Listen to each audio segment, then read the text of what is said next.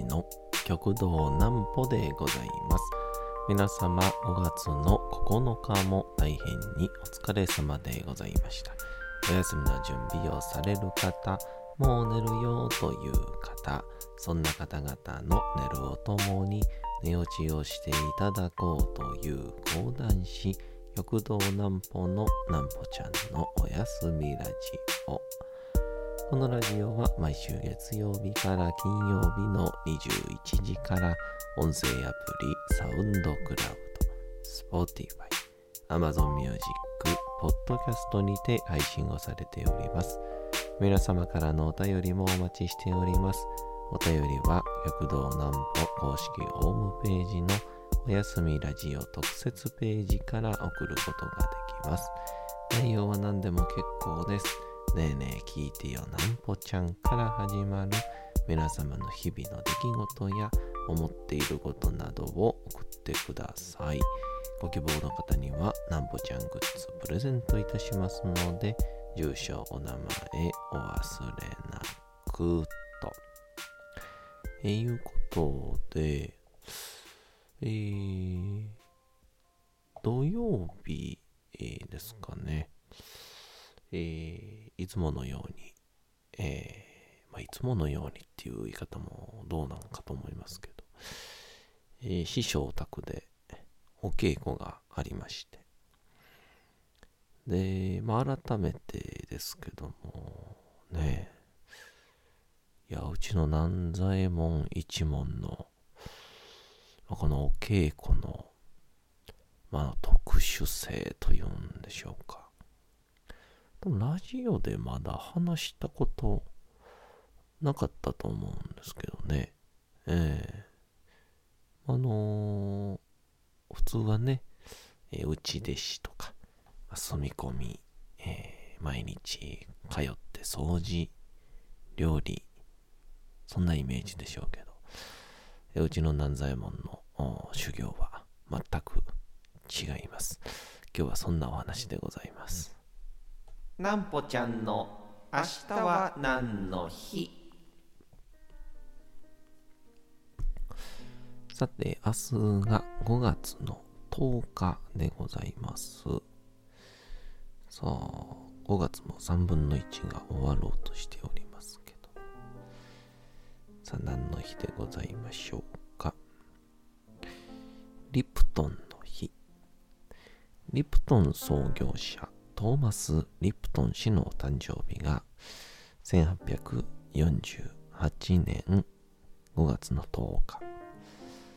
トーマス・リプトン氏が最初の食料品を、えー店を開店したのが1871年の5月の10日など5月10日に縁があることにちなんで紅茶ブランドリプトンの販売元であるユニリーパジャパンが記念日に制定しております。ちなみに日本に初めて紅茶が輸入されたのは1887年のことで銘柄はリプトンだったと言われております。あのー前京都にあのうちの事務局のえー方と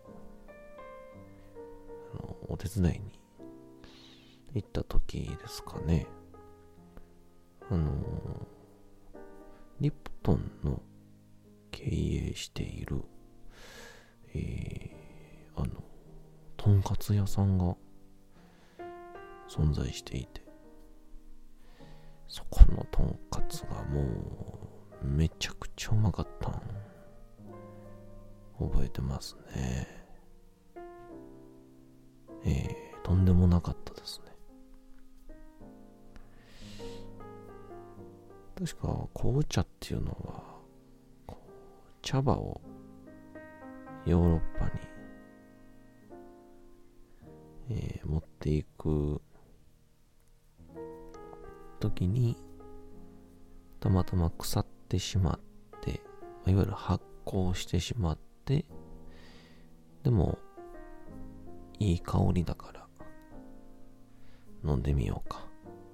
ってなったら、えー、それが、いわゆる紅茶として美味しかったという。まあそういうところが、スタートだって、この前言うてましたね。うん。これ面白かったですね。お茶博士が言うてました。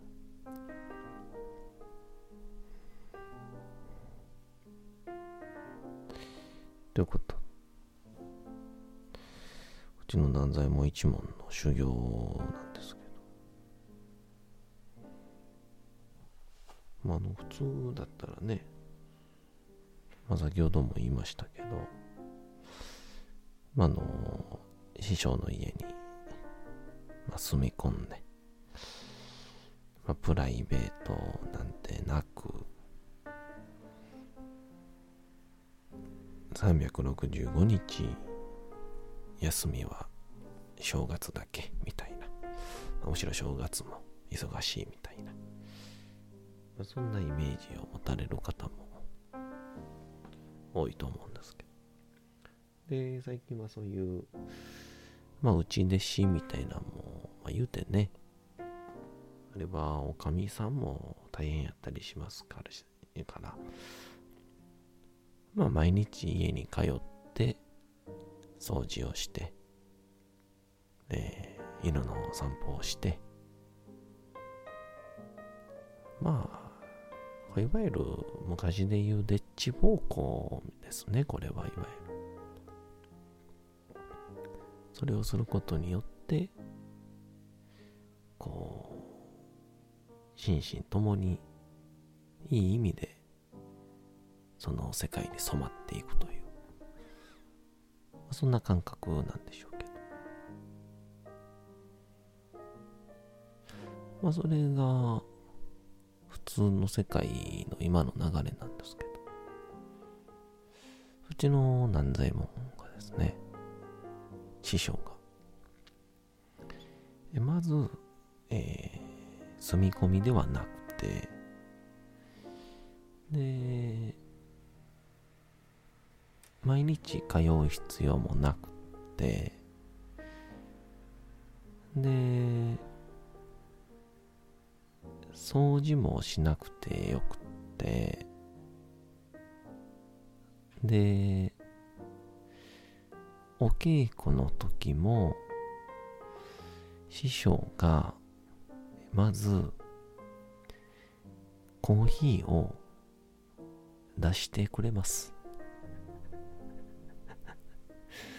で、その後、コーヒーに合う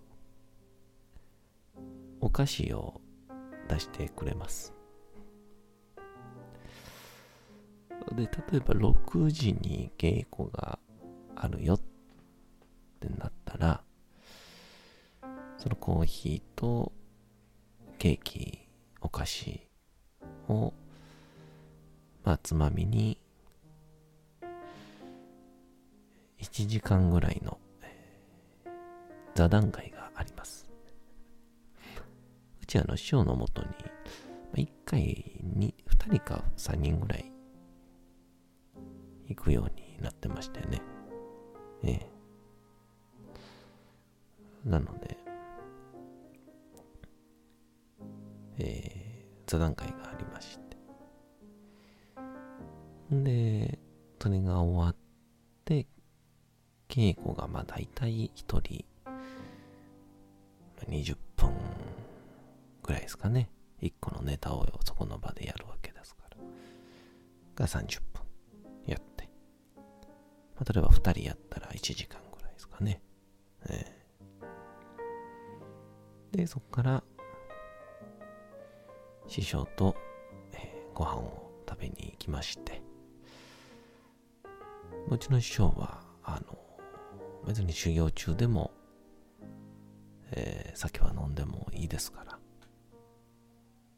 まあ、先代のね、三代目南陵が、うちの師匠の師匠、僕からしたら、大師匠にあたる方が、もう一緒に酒を飲めるのが弟子だと。俺の弟子にとっては。ってことやったんで。食べてもいい。飲んでもいい。うちの師匠は、えー、ものすごい、えー、僕らにこう気を使ってくださるという楽しませてくださるのであの飯食うてるとなんか僕らが接待受けてるのかなっていうぐらいの楽しみ、楽しまされ方でしてね、えー、の、聞きたいんですけどね、これって修行なんでしょうか？まあ、まあまあまあ、修行という、まあ、概念っていうかね、ぼんやりとしたもんですから、まあ、一概にあれがいいこれがいいっていうわけでもないんですけど、まあ、ですからあの前なんかでこうラジオでねゲスト出演させていただいた時もえー、やっぱ修行ってされたんですか？まああの修行という名のものはしましたね。えどんな生活だったんですか？向こうとしてはね、ま365日休みはありません。毎日一緒の家に、まあ、もしくはもう住み込みで。で、カラスは白やと言われれば、師匠から言われたら、白ですと。何があっても、はい、わかりました。申し訳ございません。っていう回答を求めてたんでしょうけど、あの僕が、そうですね、もう稽古の時だけ行って、師匠とコーヒーとお菓子食べて、え、30分ざお稽古して、その後一緒にご飯食べますかねって言ったら、お教室ですか？って言われまして。いや、お教室にしても、そんな楽しくはないやろっていう感じなので、あの、これ、僕は、初めの方は、いわゆる修行においての一番の成果って何かっていうと、まあ、気が使える使えないは人のセンスですから、まあ、だって修行したって変なやつは変ですからね。うん。それよりもやっぱり修行での思い出話が後でお金になるんですよ。結局ね。うん。とか、落語家、講談師、古典芸能同士の共通項になるんですけど、それよりもうちの南左衛門のこのある意味修行をするとですね、あ、ほんまに相手が求めてることって何かを考える力がつきますね。うん。ただただ指定だから、はい、はいって言うてては、南左衛門は喜ばないい。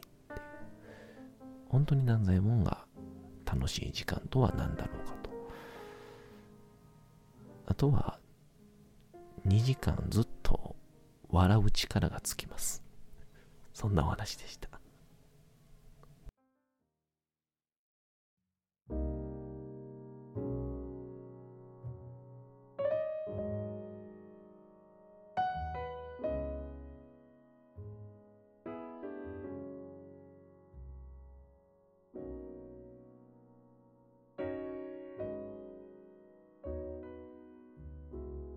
さて、時刻はうとうと朗読会の時間となりました。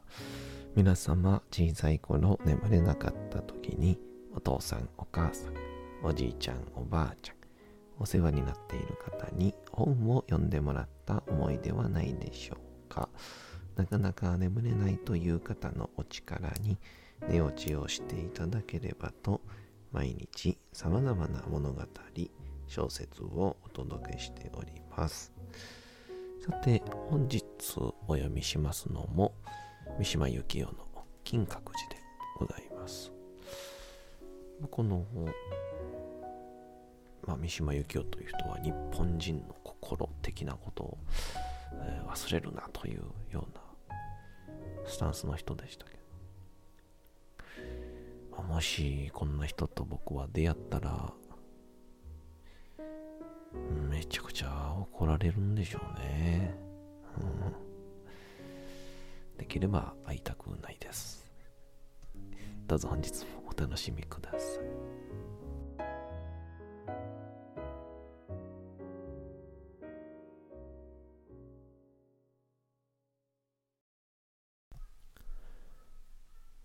金閣寺三島由紀夫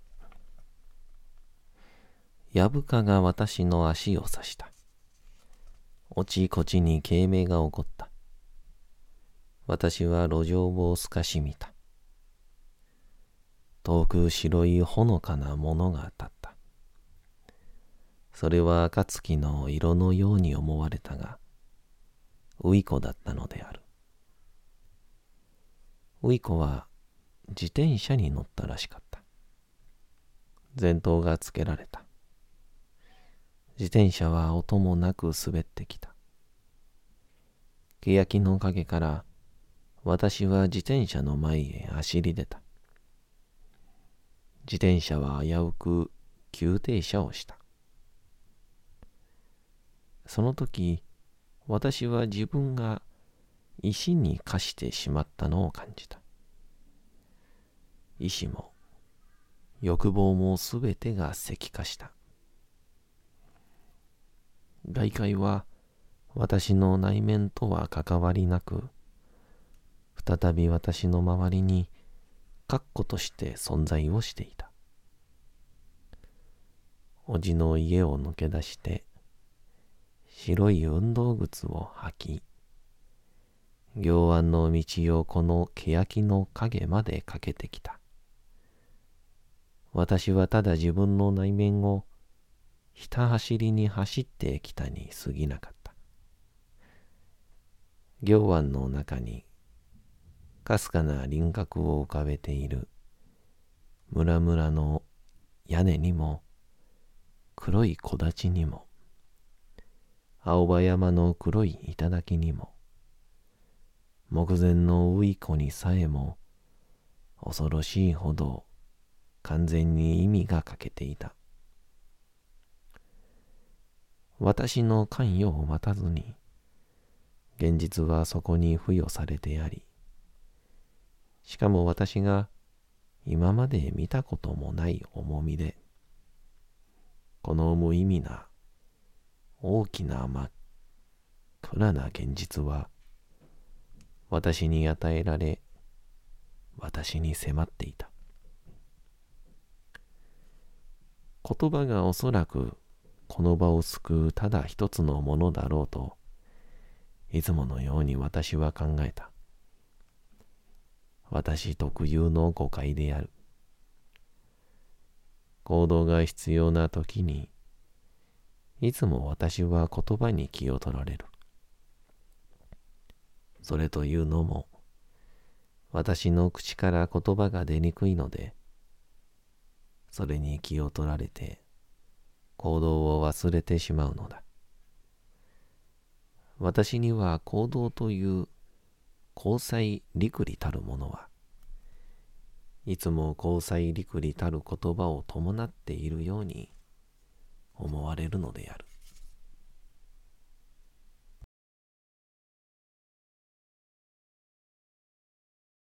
さて、本日もお送りしてきました、なんぽちゃんのおやすみラジオ。というわけでございまして、5月の9日も大変にお疲れ様でございました。明日も皆さん、街のどこかでともどもに頑張って夜にまたお会いをいたしましょう。なんぽちゃんのおやすみラジオでございました。それでは皆さんおやすみなさい。すやすやすやーん。